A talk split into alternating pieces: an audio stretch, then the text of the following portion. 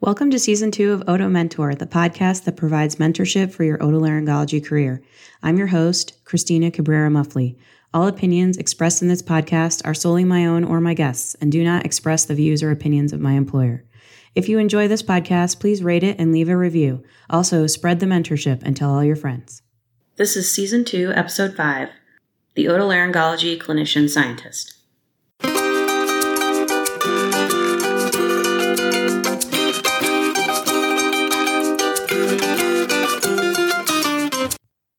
My guest today is Dr. Sam Gubbels.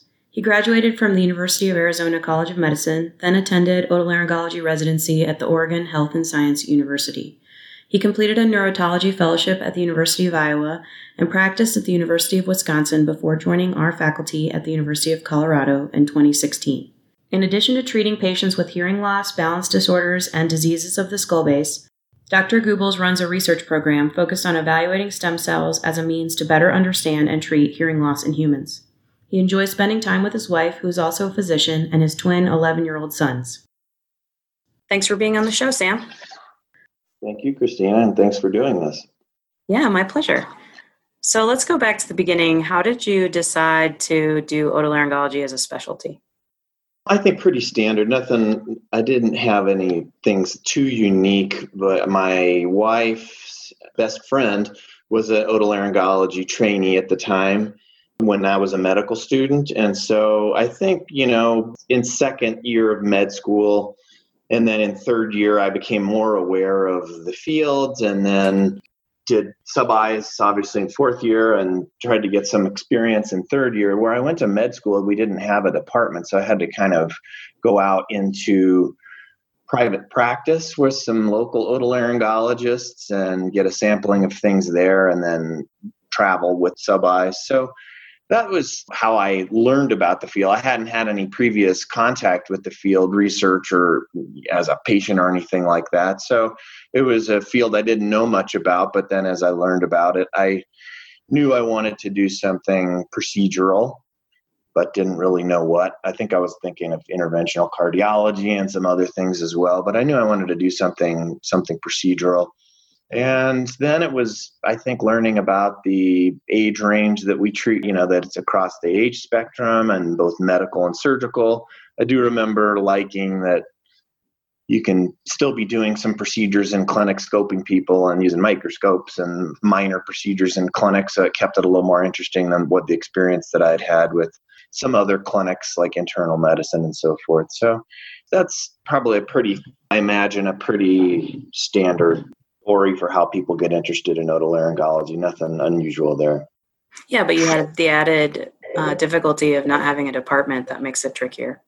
That does make it trickier. It puts the onus on them to be resourceful in their local area and some otolaryngologists that may be in other practices that aren't affiliated with uh, their an institution may or may not be amenable to having a med student rotate through. But on the whole, I think everybody likes to have somebody interested come and spend time with them as a med student. And so I think for medical students out there who are in that situation, as long as they're proactive and resourceful in identifying people in their community uh, and potentially traveling where they're wherever they might need to get additional experience and exposure to the field, it's a challenge, but certainly it's one that you can overcome.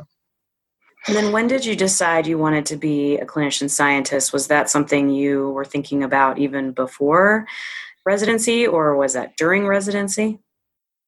No, I, I think it was, I'd had some basic science experience when I was uh, an undergraduate for a number of years working in a lab, a vascular surgery lab. And I did a little bit more, but not too much as a med student because I, as I was the same institution for med school and undergraduate. And then as a resident, I knew I wanted to do a fellowship.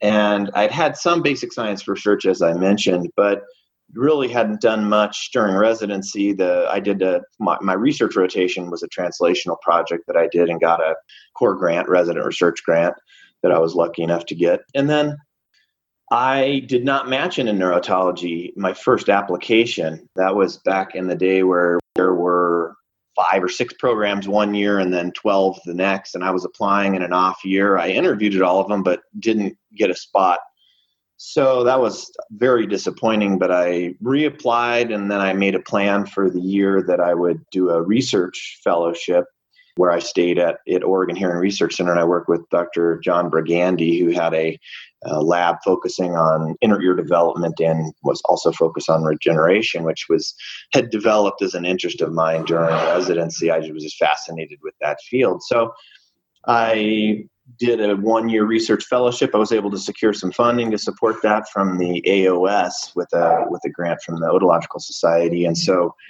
that helped a lot. And then I stayed on kind of as an instructor level in the department and worked at the VA, but only like a half day a week. And so that gave me more a more substantive experience as far as science goes. And then I went to my fellowship at University of Iowa and continued doing some of the techniques that I had learned and continued with my interest. And uh, luckily enough, I crossed paths with one of my mentors was Marlan Hansen and but and also Richard Smith. And Richard, as you know, is a prolific clinician scientist. Both of them are prolific clinician scientists. And so I was in a rich environment for it where I had good role models. And so I started working more with Richard because he was interested in a technique that I had learned in that one year research fellowship. And was able to had enough re- we didn't have a ton of research time but had enough and carved out enough time this is before i had kids so that i had a lot of weekends and evenings working in his lab to get this technique up and running and working with some of his trainees. And so i think it was after that experience during my fellowship really that i started thinking that maybe when i take my first faculty position i wanted to go down that road. Very aware that it's plagued with lots of difficulties and challenges, and that there's a significant chance that I won't make it just because getting funding's tough. It's just a it, there are challenges. It's doable. It's navigable with good mentorship, but I, I went into it very, I think, very aware that this was something that you know who knows where it's all headed, but I wanted to try. So that was kind of my attitude as I went through it. But to get back to your question, I would say it was really not until fellowship when I had good role models that I started seeing that you know maybe that is a seeing that I maybe wanted to contribute on that level in addition to clinically. So, yeah, you alluded to the difficulties of doing bench research. So, compared to someone who does only clinical research or no research at all, what are the pressures associated with running a basic science lab? Well, I think you're more likely that you're going to be managing a research team. And so I found myself wholly unequipped to manage people and it's still not one of my favorite parts of being a clinician scientist as far as managing a lab i think that's one of the challenges. If you're doing clinical research you don't typically you're you're working with others but you don't typically you're not uh, applying for funding and managing that money which means personnel management. So i think that was one of the challenges that you see with a basic or translational if you're as a clinician scientist going down that road. And then funding is, you know, the, the always big challenge for this. It's different if you're doing clinical research, you typically don't need bigger funding, more substantive funding. But if you're trying to run a basic or translational research program, and particularly if you've hired people on to in that in the interest of that, then obviously you need more significant funding. And so grant writing, learning how to take rejection and feedback and Uh, collaborations and i think all those lessons are challenges that you have to work through in the first few years of your career as a clinician scientist. Yeah tell me more about the funding. So how do you manage that? How has that changed over the years with the funding changes nationally? Well i think there's some level of fluctuation of it as far as how challenging things are. It's always hard to get research funding. I don't think it's ever easy, but I was very fortunate, just really lucky with timing on a lot of the funding that I got. I was in the right place at the right time to put in an application, and I was being opportunistic, I think. I had good science and ideas to go through it, but I think for everybody, there's a certain element of luck in when the funding opportunity comes through, who your grant ends up in front of, and the sort of feedback you get, the timeliness of the research questions you're asking for the field. So some of these things you can control, and some of them aren't in your control. So um, funding, I don't think it's got any easier. It's always challenging, and I think arguably it's gotten harder over time for a number of reasons. I think for clinician scientists, our clinical metrics and demands are probably more significant now than they might have been in the past. I don't know that for sure, but certainly we're expected to be clinically productive in today's healthcare environment. Kind of demands that. So, and sometimes doesn't care as much about, uh, you know, the that you have other basic or translational pursuits. So you definitely have to advocate for yourself in that regard. But funding's always always challenging. I had a my funding history was again a resident research grant from the academy which is really great for lots of reasons getting experience grant writing. It's a very high level review it goes through. And then i got uh, the aos grant to help me through that one research fellowship. When i got my first faculty position i was able to get a k award within a few few years. I didn't get one directly from the nih but it was one from a ctsa which many campuses have. And for those who don't know what that is, that's a large grant that an institution, I think they're on the order of $40 million.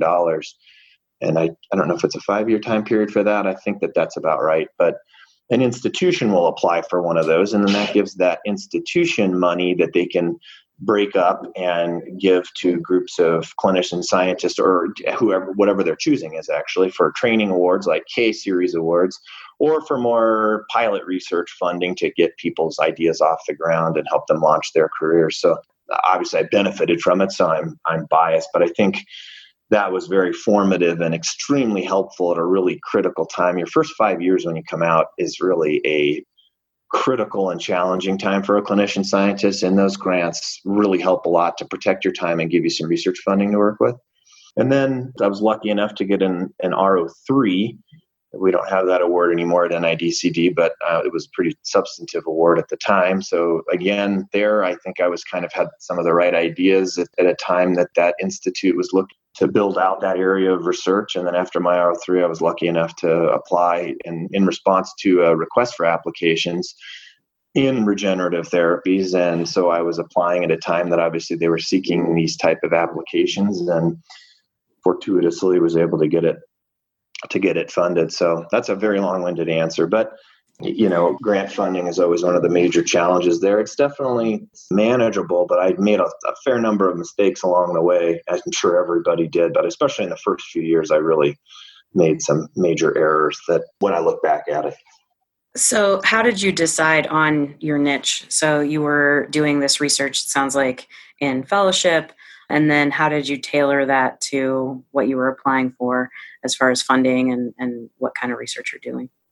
Yeah, that's a really good question. The, my interest was piqued in this area because uh, just what the reading of articles that I was doing as a resident, I'd always thought the, the general area of hair cell regeneration was fascinating to me.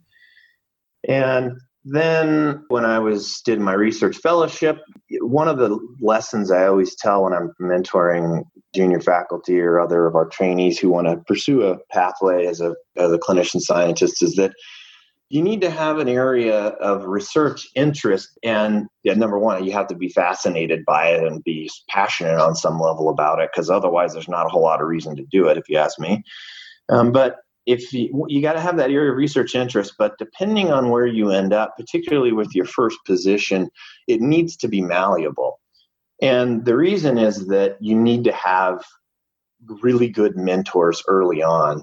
And your mentor needs to be fundamentally interested in what you're doing. And if you come in and you have your research interest, but it's not utilizing perhaps a technique that your mentor finds interesting, or the general area is just kind of a miss for what their skill set is, and and also just at the institution you end up, some institutions have certain areas that they've built out. I was lucky enough, University of Wisconsin, they have a very robust stem cell research environment and group there. There's it's diverse. They're they're well known for it, and so there was a very rich environment for doing stem cell research. I'd done more gene delivery, gene therapy research to that point, but I'd always had my finger on the pulse a little bit of what was happening with regeneration as focused on stem cells and hair cell regeneration. And so when I went to Wisconsin, one of my first mentors, and I went into his lab, though I floated the idea of continuing with some gene therapy type of research, he said, Well, what do you think about stem cells? And so, you know, you need to my my interests need needed to be a little malleable as far as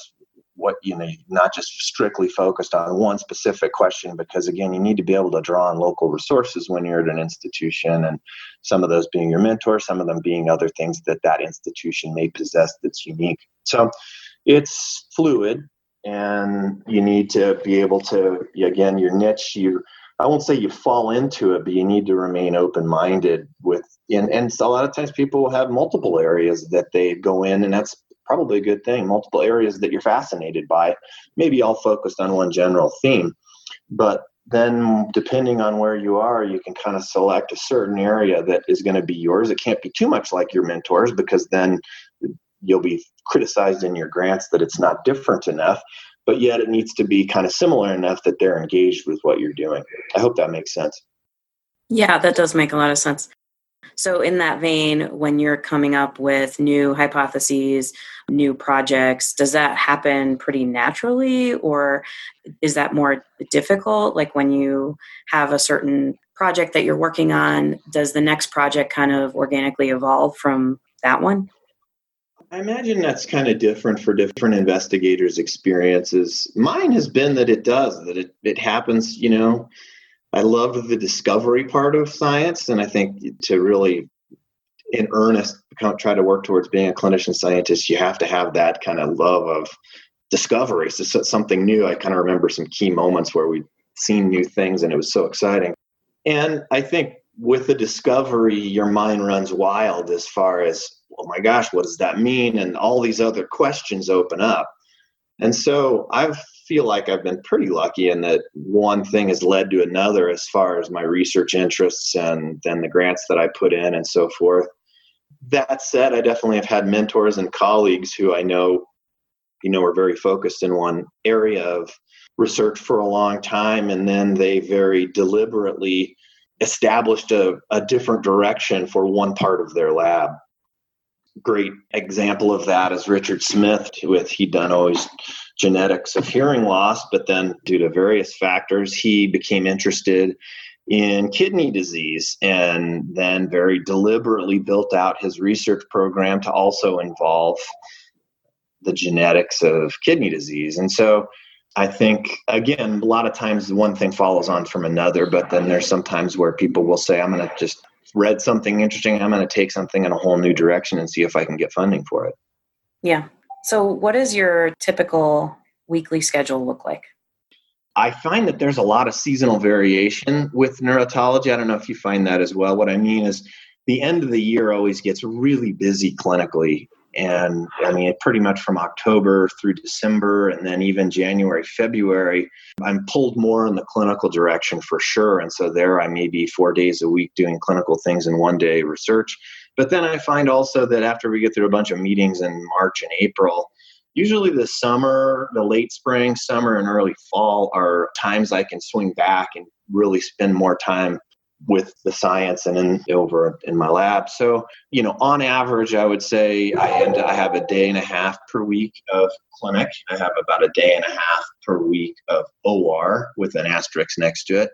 And then the remainder of the time I'm able to dedicate for lab research in addition to you know whatever weekend and evening you know if there's deadlines i'm definitely spending more time on on the weekends and evenings but i try not to so that's on average i think what things look like with the caveat that the, i've i've found a lot of seasonal variation with my practice that i need to just attend to. And the other aspect i think is with vestibular schwannoma surgery there's times where we're just extremely busy with that and there's times where it's not quite so busy. So sometimes parts of my research days i'll have to go do part of those cases and things like that. So again with with just kind of ebbs and flows through the year.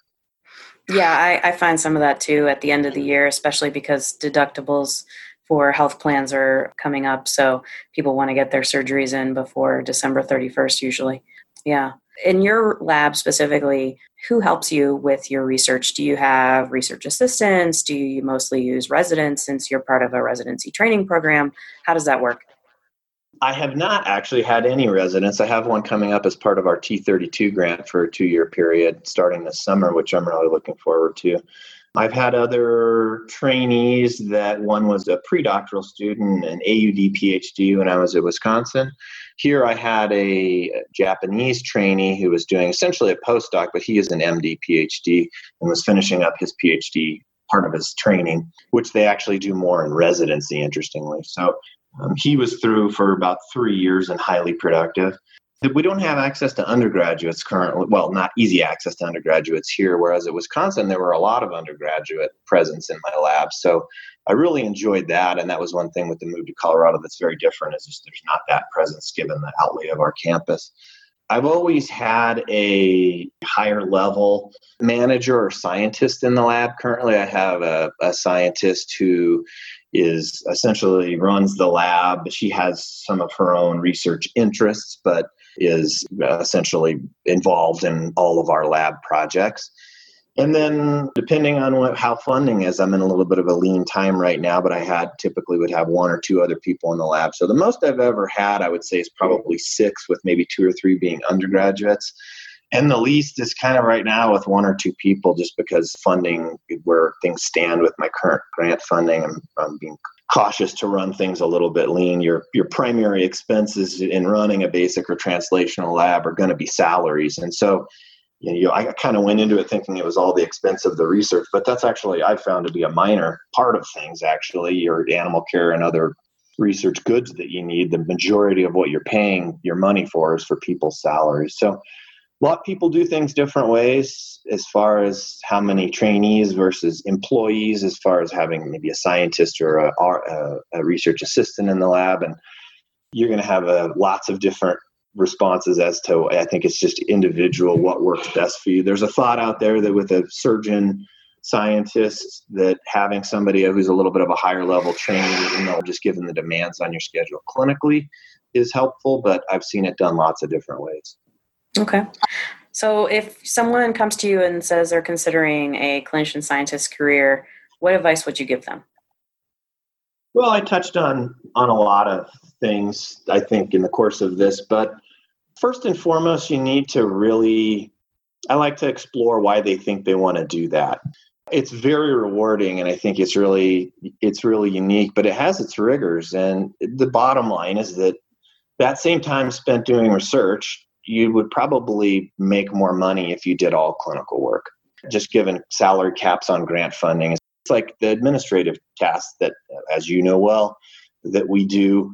Those are done out of your passion for other things because you could always use that same time and probably would be more lucrative just applied to clinical practice. But you also need to do the things that keep you engaged. And so, yeah, I would make sure that people know that and that you do really need to feel that you need to have discovery and science as part of what you're doing on a you know maybe not day to day but week to week basis that is something that in your soul that you, you know you feel like you need to have that as part of your career for your happiness and satisfaction in the long run that you can contribute on that level. So i also try to give them an idea of some of what I've learned about funding and the mistakes that I made and see if they can, you know, help them and not make those same mistakes.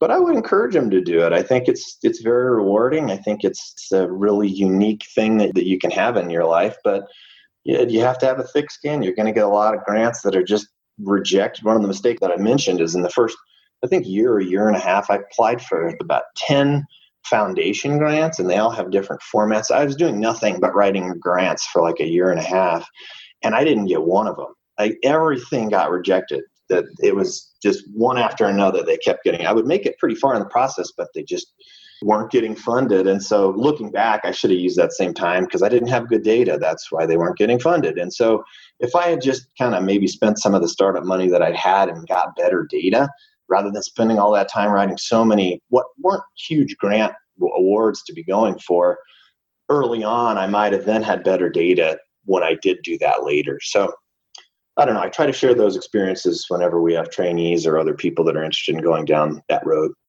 Absolutely. Yeah that's really helpful. So would you choose to become a clinician scientist again if you had to do it over?